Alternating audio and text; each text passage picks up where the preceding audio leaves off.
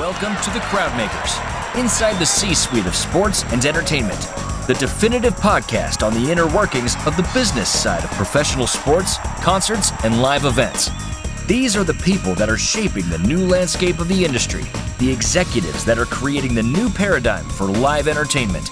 These are the inside conversations you won't hear anywhere else. These are the Crowdmakers.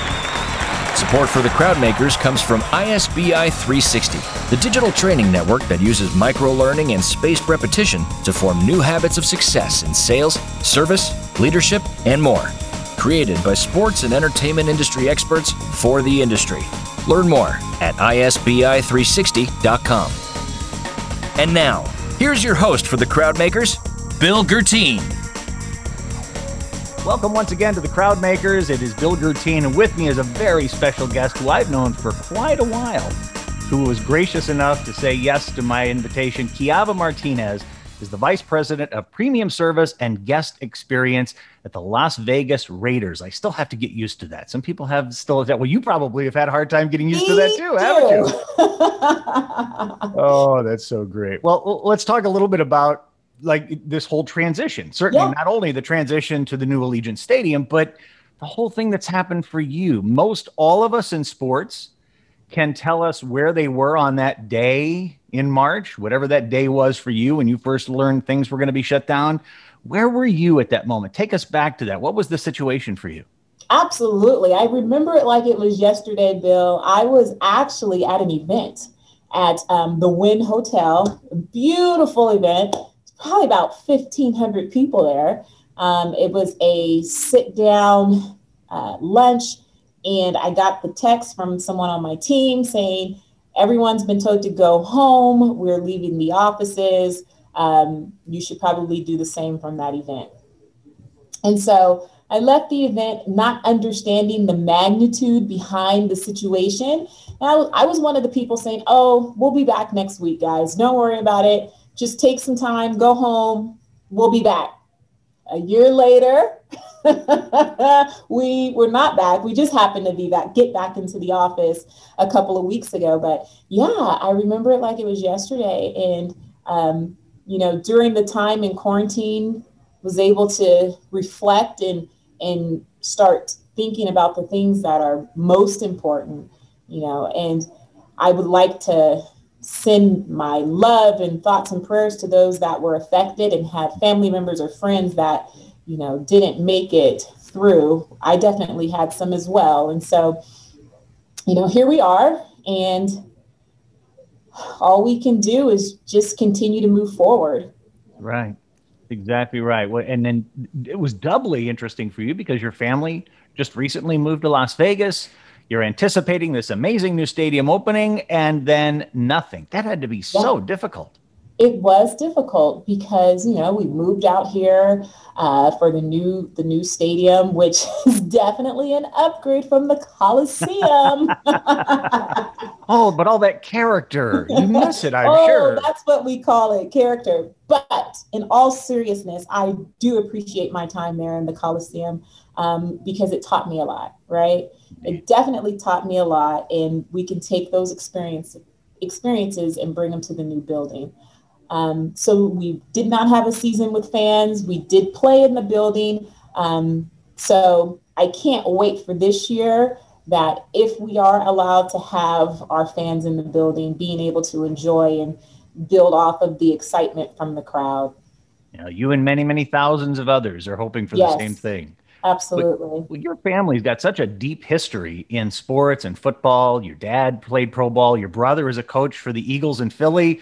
Uh, your mom is an entrepreneur who I understand just got a patent at age yeah, 72. She did.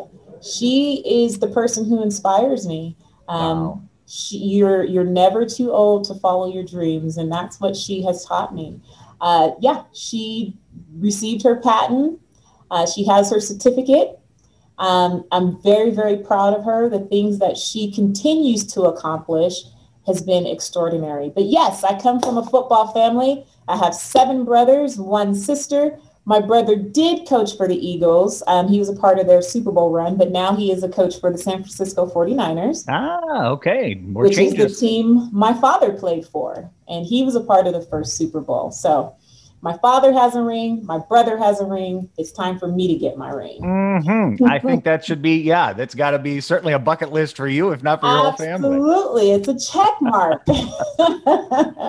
well, you actually started working with your mom early in your career, was, as I understand it, a nonprofit that she started, uh, yeah. Youth Achieving Destiny. What, what was that organization all about?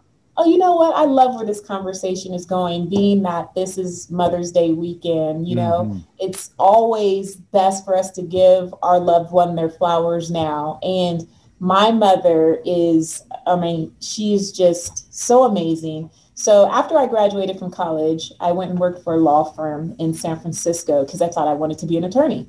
Um, ends up, that's not what was best for me. And my mother had me become the executive director of Youth Achieving Destiny.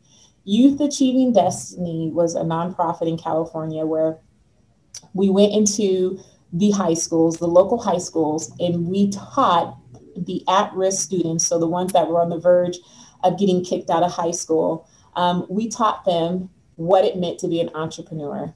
Hmm. We partnered with an organization called NFTE where they teach entrepreneurship to, to, to youth, right? So we went in, we taught them how to write a business plan. Um, and then at the end of the session, they would have a business plan competition. And then we would seed their business. When I tell you that I'm still in touch with all of my students, I'm still in touch with all of my students. Some have families, um, they're successful in business. And I'm just so very proud that I was able to be a part of their, their lives when they were so young.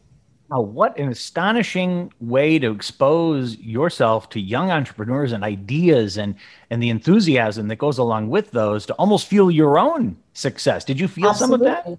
Yes. I mean, it was because of my students at the time that I started my own magazine, which was entitled Culture. Um, it was a teen magazine written for teens by teens. I had a youth board. We would go to the NAACP awards, the BET awards, and we worked the red carpets.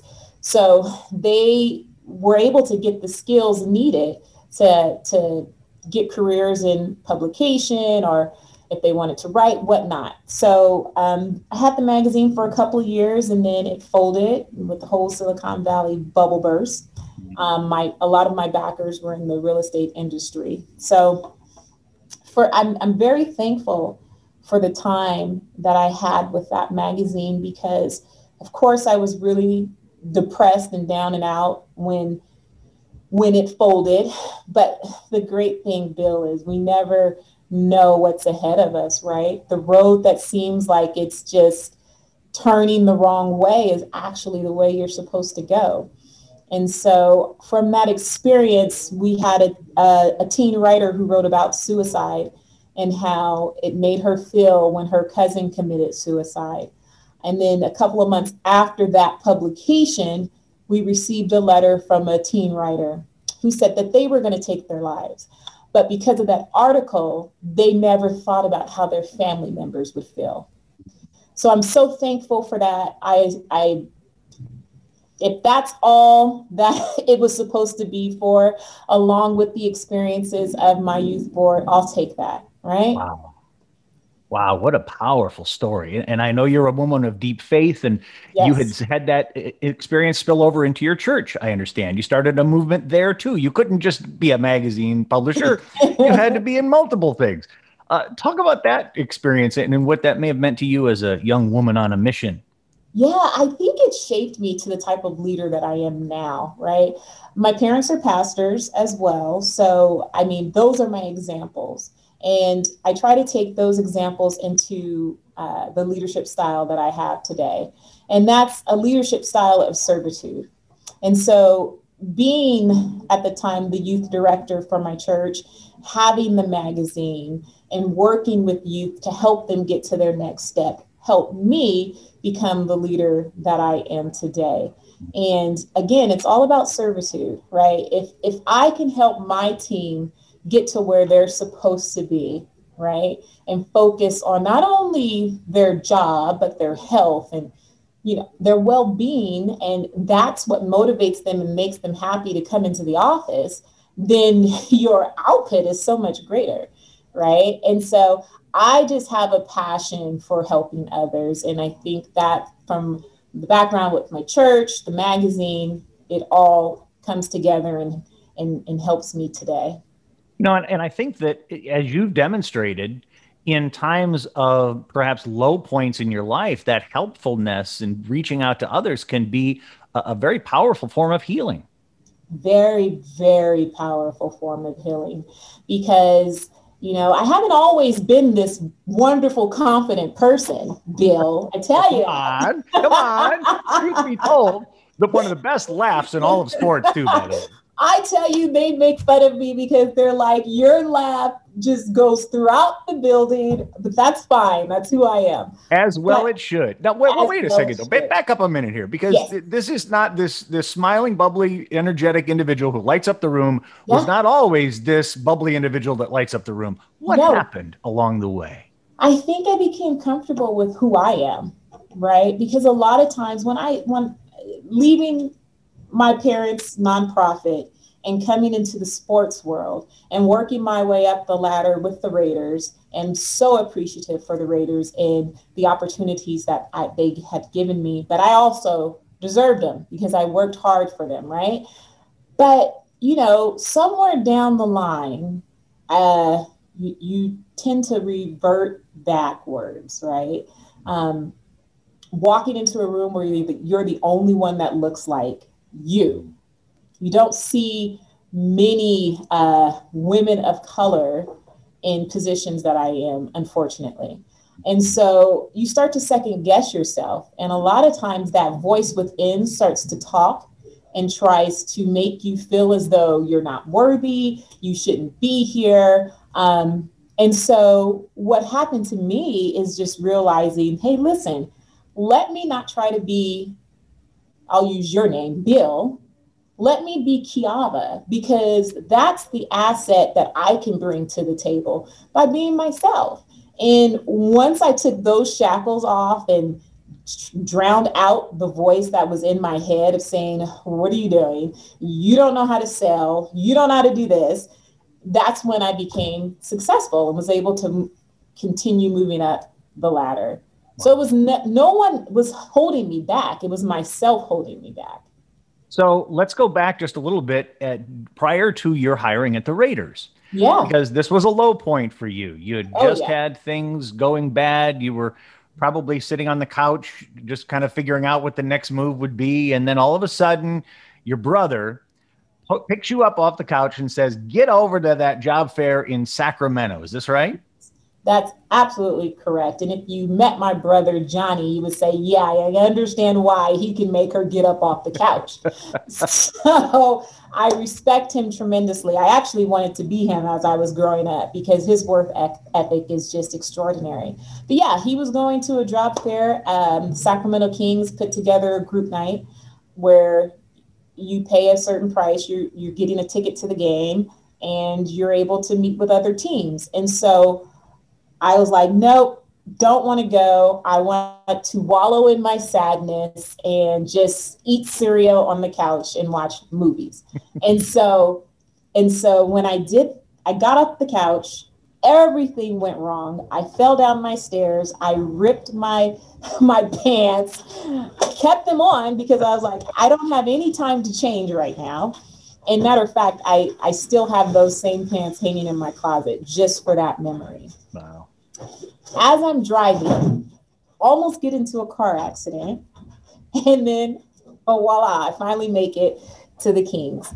And that's when I met Robert Davis, who I will always hold to the highest esteem because he's taught me so much in this industry. Um, I met him, we talked, we hit it off, and he's like, listen, I don't know if you're going to take this, but if you can come in and interview, it's for a part time position inside sales. I think you'd be really great. I wasn't doing anything. I didn't have a job. So I had a mortgage, didn't have a job. So I decided, to drive, I think it was about 45 minutes back then. 45 minutes back then, that was what, 14 years ago, was 45 minutes. Today in the Bay Area, it's probably an hour and 30 minutes. So I interviewed with him and they offered me right on the spot, and my life changed from that very day. Wow. So no, I want to put this in perspective because you had had about 10 years worth of experience up to this point. You had your MBA. Well, yes. You were Let's not you were 10 years. So I started when I was 12. So then I was 22. so but, but as a as a, a, a typical inside sales candidate, yes. you yes. really didn't fit the mold. Let's be no. honest here. I did so not. you took the opportunity that was presented to you though and you made the most of it. What did you do? Yes, I love that question because I have a, a special place in my heart for all inside salespeople. It's one of the best ways to get to know uh, yourself, this industry, and if you're you're made to be um, a salesperson, right? Um, what did I do? I brought all of my experiences to the table. So, inside sales, was the best experience. I think I've already said that. I can talk on and on and on about it. Um, I brought my nonprofit background. I went to Robert Davis and I told him, I said, listen, I see that we don't have many nonprofits buying tickets. Can I go and start working with all of the nonprofits within the surrounding areas to help them fundraise? He said, go for it. So I started building my book of business through my experiences um, of being in the nonprofit world. I attended all of the right conferences, I made all the right relationships. And then I also had a passion for youth football because having seven brothers, there you go. So I started going to all of the different youth football organizations at the organization level because then if they signed on, all of their teams would have to sign on as well. So I had all of these different groups fundraising, and that helped my ticket sales. Hmm. And so I combined that, and it was just something I was so passionate about that it was fun working. And I gave myself a goal. I said, listen, I'm going to do this for three months and then we'll go from there. So in two months, they promoted me to uh, a full time yeah. sales rep just in time, right? Before they lost you, you got just the opportunity. Just in time. Aren't they lucky? well, what, what you did was a great example of what I have trained for a long time is that you go into a job and go to places that you speak their language. Yes. You know, Absolutely. you went to the not-for-profit sector, you went to the youth football because you spoke their language. You understood right. how they lived, you understood what was important to them, and you were able to help them get where they needed to go based on the knowledge that you had already brought with you. You didn't have yes. to be an expert at something you weren't already an expert yes. in. Yes, and I think that's the key, right? Is if I can leave anything to the young people starting and even old people starting in their sales career is, you know, go with what you are passionate about. Not everyone's going to be able to walk into the tech business and speak their language. Not everyone's going to be able to walk into the doctor's office and speak their language. Now, if that's something that you're passionate about, do it. But take what motivates you, and the love of that will help you get to where you want to be. We'll be back for the second half right after this. Hi, this is Bill Guertin. I've been training the ticket sales departments of sports and entertainment for almost 20 years, and I love what I do. But everywhere I went, the story was always the same. We loved what you did. You got us fired up. But after a while, we kind of lost the spark and we went back to the same old, same old. Well, not anymore. ISBI 360 is the first and only digital training network created exclusively for the specific long term career needs of sports and entertainment professionals. Our seven different unique certification programs include the fundamentals of success in the industry, like ticket sales, sponsorships, social media, customer service, and leadership, all trained by industry experts like Brett Zalaski, Debbie Nolan, Misha Scher, and Seth Rabinowitz. ISBI 360 uses a unique four stage learning process, including cutting edge micro learning videos, live recorded role plays, live coaching from industry experts, and an ongoing reinforcement program to make sure the learning sticks and forms the habits that your people need to grow and excel faster. Check out the two-minute demo at isbi360.com slash demo. That's isbi360.com slash demo. Building a better team starts with better training. Check out what's different about ISBI 360 today. So you also manage the service side of the sales end. So Yes. there's this this duopoly of sales and service that you lead. Do you think it's more advantageous for the service side or is easier for the service side to get to know some of those juicy details about a client that will help? So now my new role with the Raiders, I used to be over over sales and service. Now I'm focused on service and guest experience. So I say I have the better portion. and I think that for for the service side of things, after a deal is handed off to the team, it takes a little bit of time for that for the service team to get to know the client because the sales person has built that relationship with them. So a lot of times you'll see that the client is reaching out to the salesperson to ask them questions versus the service. So I think on the service end, there's a lot of work to be done prior to um, that relationship being formed. Now we do get to do all the fun things like draft parties and away trips and all those great things. But in regards to building the relationship, that portion still takes a little bit of time. Sure. Well, you have built several teams Yes. throughout your career now and leading those teams. Is there a process that you've developed for team building that you've used to create successful teams? you know what? It's nothing that I thought of on my own. I had great mentors like Jarrett Dillon, uh, Robert Davis, um, Courtney Jeffries, who used to work with us as well. I've, I just had some great role models that I was able to take what they showed us and apply it to, to my team today. You know, things that I actually enjoy doing, right? And then the other thing that I do is I sit down with my team, my entire team, not just my direct reports, and I ask them, hey guys, what would you like to do? To give them the opportunity to tell me what they would like to do. And that's how you create buy in. Yes, you have the complete 100% everyone is a part of the creation, not just the execution.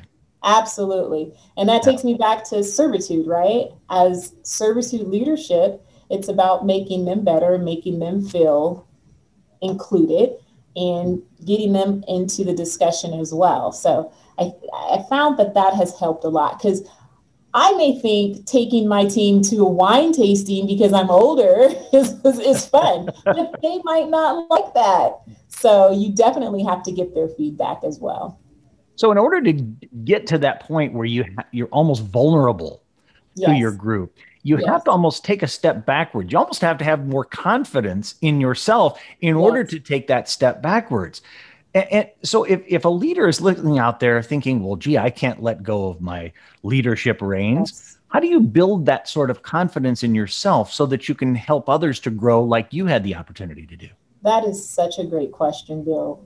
I, I that's a great question. I think you just have to know yourself, right? We've been in this industry for a long time, so I had the opportunity to get to know myself throughout the process, and I had other experiences where um, in my career that I could bring to the table, but it's about knowing yourself and your team will not get better if you hold on to everything you will not get better. As a leader if you hold on to everything one man can't do it all. You need a team. And so um, knowing yourself i think will bring the confidence. It's about shining the spotlight on those that are directly below you, right? Shining the spotlight on them and giving them some responsibilities to learn from.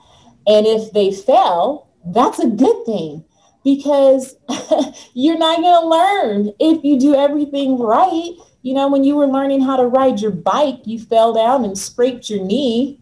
And then you knew what it took the next time you got on that bike to not fall down again. Yeah. So I mean, if you want to make your team good, if you want the organization to excel in profits and retention and all of the above, then you have to let go of some things, or else you're going to drive yourself crazy and you're going to drive your team crazy. Yeah. Well, you actually grabbed onto something from the Raiders uh, and and made it your own back in 2015. Uh, Uh, you were married to the love of your life, Jonathan Martinez, who also works at the Raiders and is now VP of Revenue Planning and Analytics. He's one of those geeks in the back of the room. Yes, so he's the left side, I'm the right side.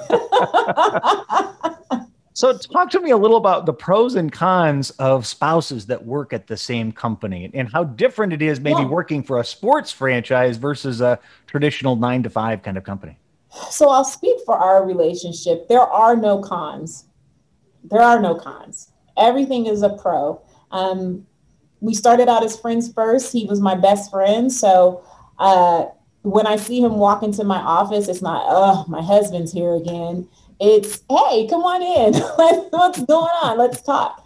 And his department, we work hand in hand with his department because they support all of the revenue generating uh, departments. So I work with him a lot. And no, I don't get tired of seeing him. I think the the best thing uh, about us working together is it's just so easy. Um, and it's so natural. And to tell you the honest truth, we were secretly dating for a long time, so no one really knew. And so we're so used to not like being husband and wife in, at the workplace um, that sometimes when new people come in, they're like, wait, your last name is Martinez. I know that's not your maiden name.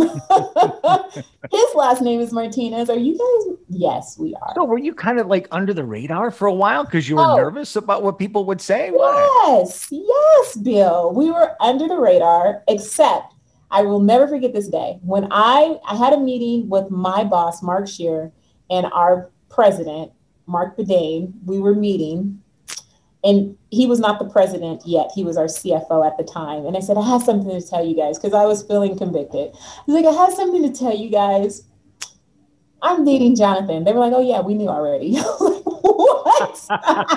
the truth set you free. Yes. But they had already been. Yes, they had already known about it. And so that also taught me a thing. Whatever you think is done, in the darkness will be brought to light. Thank you.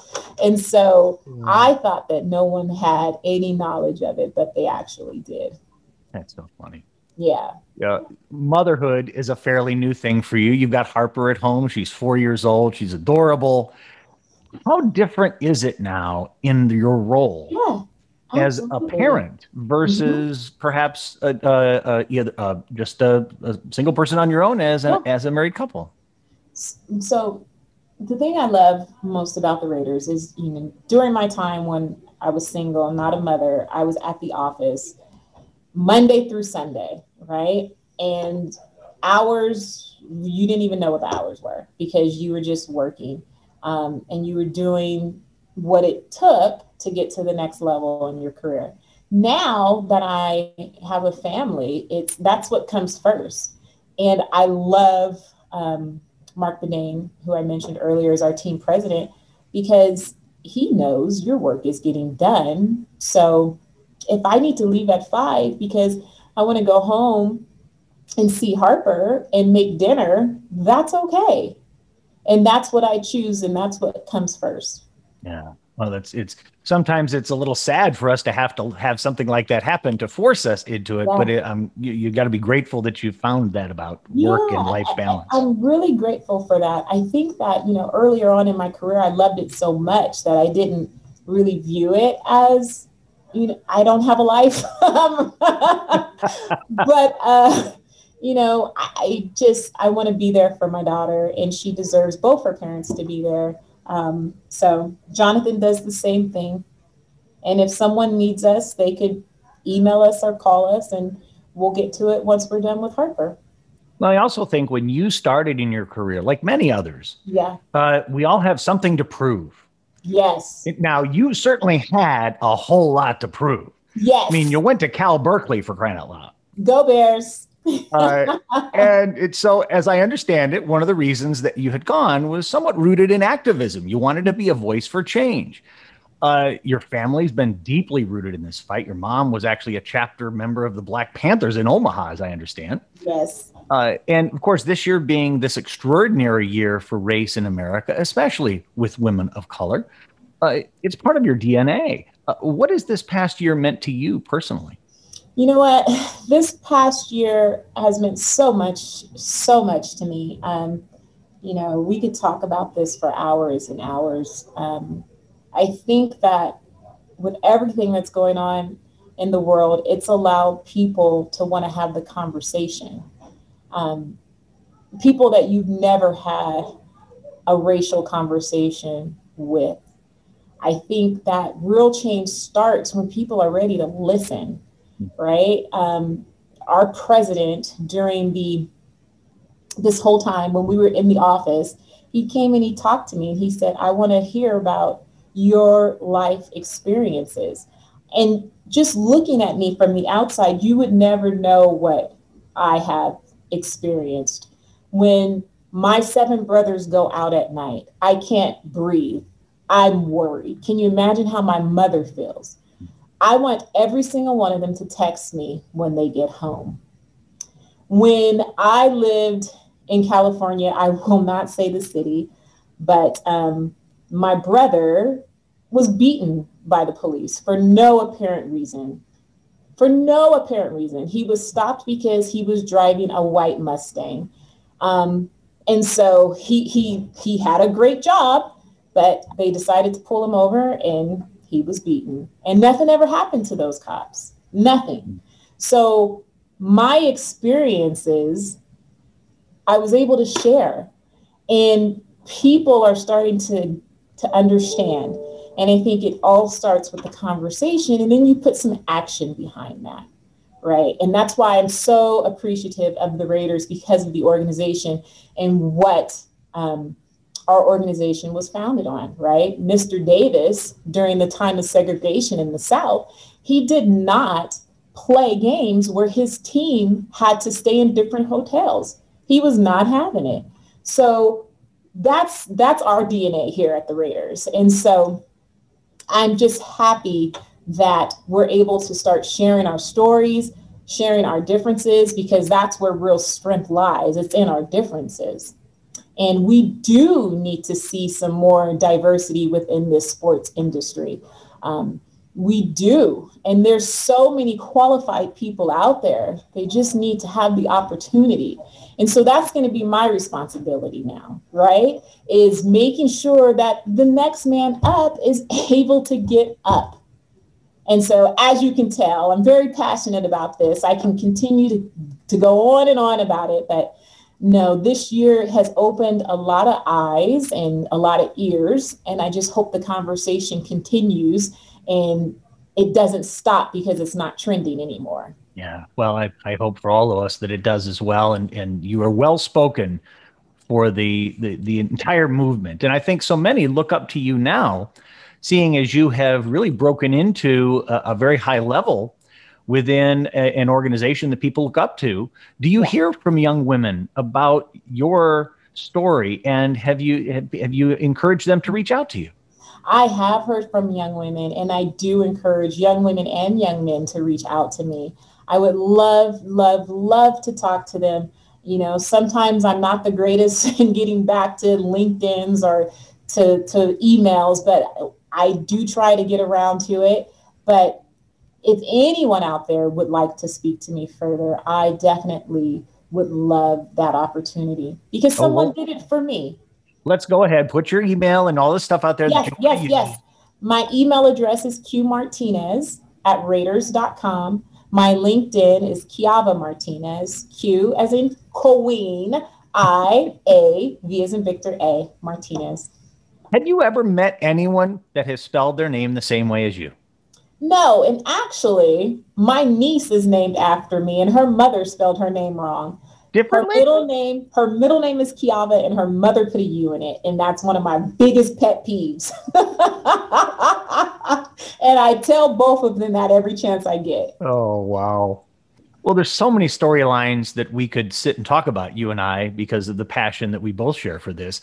Is there something you think is not being discussed right now that you think will become more important in our industry sooner than later, perhaps? I think what we just discussed needs that needs to be top of mind the conversation because again you cannot give a great customer experience if you don't have a diverse room people with different um, career backgrounds, number one, right? We always think it has to be color, which is great, color or gender. But, you know, we need to make sure that we continue the conversation to help people advance um, so that we can do the best for our clients, right? The world is made up of diversity, and we need to keep that conversation going. Absolutely. That's that's the most important thing for me. That's so great. Well, I like to close these interviews usually by doing a little bit of rapid fire, just the, the answer that comes off the top of your Let's head. go. Are you ready? All right, let's go then. Favorite binge watch during the pandemic? Queen's Gambit, All right. That has come up a lot. love it. Besides sports, the one thing you missed most during COVID? Eating out. Mm. So the other one is sit down restaurant you've ordered delivery from most often. Oh my gosh, moving here, I do not know the name of the place, but it is a sushi restaurant out here. Okay. I'm The board- What's it, what's it called? I'm sorry. I said I'm very picky. Oh, okay. the board game you never thought would see the light of day again, but somehow got out of the closet in 2020. Monopoly. All right. Uh, favorite musical artist on your workout mix? Uh oh. well, I do Peloton. So they have all of the different, but I love um, Alex Toussaint, who is my the Peloton uh, leader, and he plays every single thing. I was going to ask you a shout out of your Peloton leader. So uh, there you go. Alex, you're on. Great. Uh, favorite sports team you've not worked for? Besides the Raiders, Yeah. um, wow. Well, I wouldn't say they're my favorite, but that's what I grew up on because of my father would be the 49ers. Um, but oh, this is easy. The Warriors, duh. They're my favorite sports team. All right. Besides the Raiders, of course. that works. Uh, the favorite thing you've discovered about Las Vegas since you've been there? Oh, the landscape It's absolutely beautiful out here. It has its its own beauty versus the Bay Area, but it's still beautiful. The mountains and everything is gorgeous. Good. Your favorite comedian or comedian there in the land of comedians and comedians? My brother Marcus. Oh, give a shout out to Marcus. All right. Yes. If he's got a YouTube channel, you can give a shout out now he does want. not. He's just that like authentic. Just he's funny. The biggest hurdle you have to overcome in the next six months. Laughing loud. Just kidding. the biggest hurdle, again, we go back to uh, the relationships with our clients. We've had most of these clients since 2018, and they have yet to step into the building. So, making sure that we're doing all of the right things to get them excited and ready to go. So, I would say that's one of the biggest challenges. Great. Final. One bold prediction that you would have for sports and entertainment going forward. The Raiders are going to make the playoffs. I don't know that that's so bold, but I like the prediction. You'll have the energy, a new facility. It's astonishing. The building is just incredible, by the way. For those who've not seen it on the outside during the evenings, it's almost worth going to Vegas to just watch the outside do It what it, is does. gorgeous. I love it. It's great. It's so great to see part of the world coming back. And uh, uh, as much as I want to get out there myself, I know that I'll be out there sooner than later. Qiava Martinez, Vice President, Premium Service and Guest Experience of the Las Vegas Raiders of the NFL. Thank you so much for being such a gracious host here on the Crowd Makers. Thanks for having me, Bill. Thank you so much. You bet. If you enjoyed the program, please like us, share us with those you know, and hit subscribe on the podcast, and we'll let you know when another new episode is dropped. Your positive comments will help keep the Crowdmakers on the air. We'd be grateful for your five star review. Got someone you'd like to hear as a guest on the Crowdmakers? Let us know, and we'll do our best to reach out to them. Drop us a note at info at isbi360.com. That's info at isbi360.com. Support for the Crowdmakers comes from ISBI 360, the first and only digital training network for sports and entertainment professionals. Check out the two-minute demo at isbi360.com slash demo. That's isbi360.com slash demo. Building a better team starts with better training. Our chief engineer of the Crowdmakers is Ken Marinelli. Sean Quinn is our director of operations. Mark Yazowitz is the digital platform guru. And the executive producer of The Crowdmakers is Doug Quinn. I'm Bill Guertin. Until next time, thanks for listening, and so long for now. This is The Crowdmakers on the C Suite Radio Network. This podcast is a part of the C Suite Radio Network. For more top business podcasts, visit c-suiteradio.com.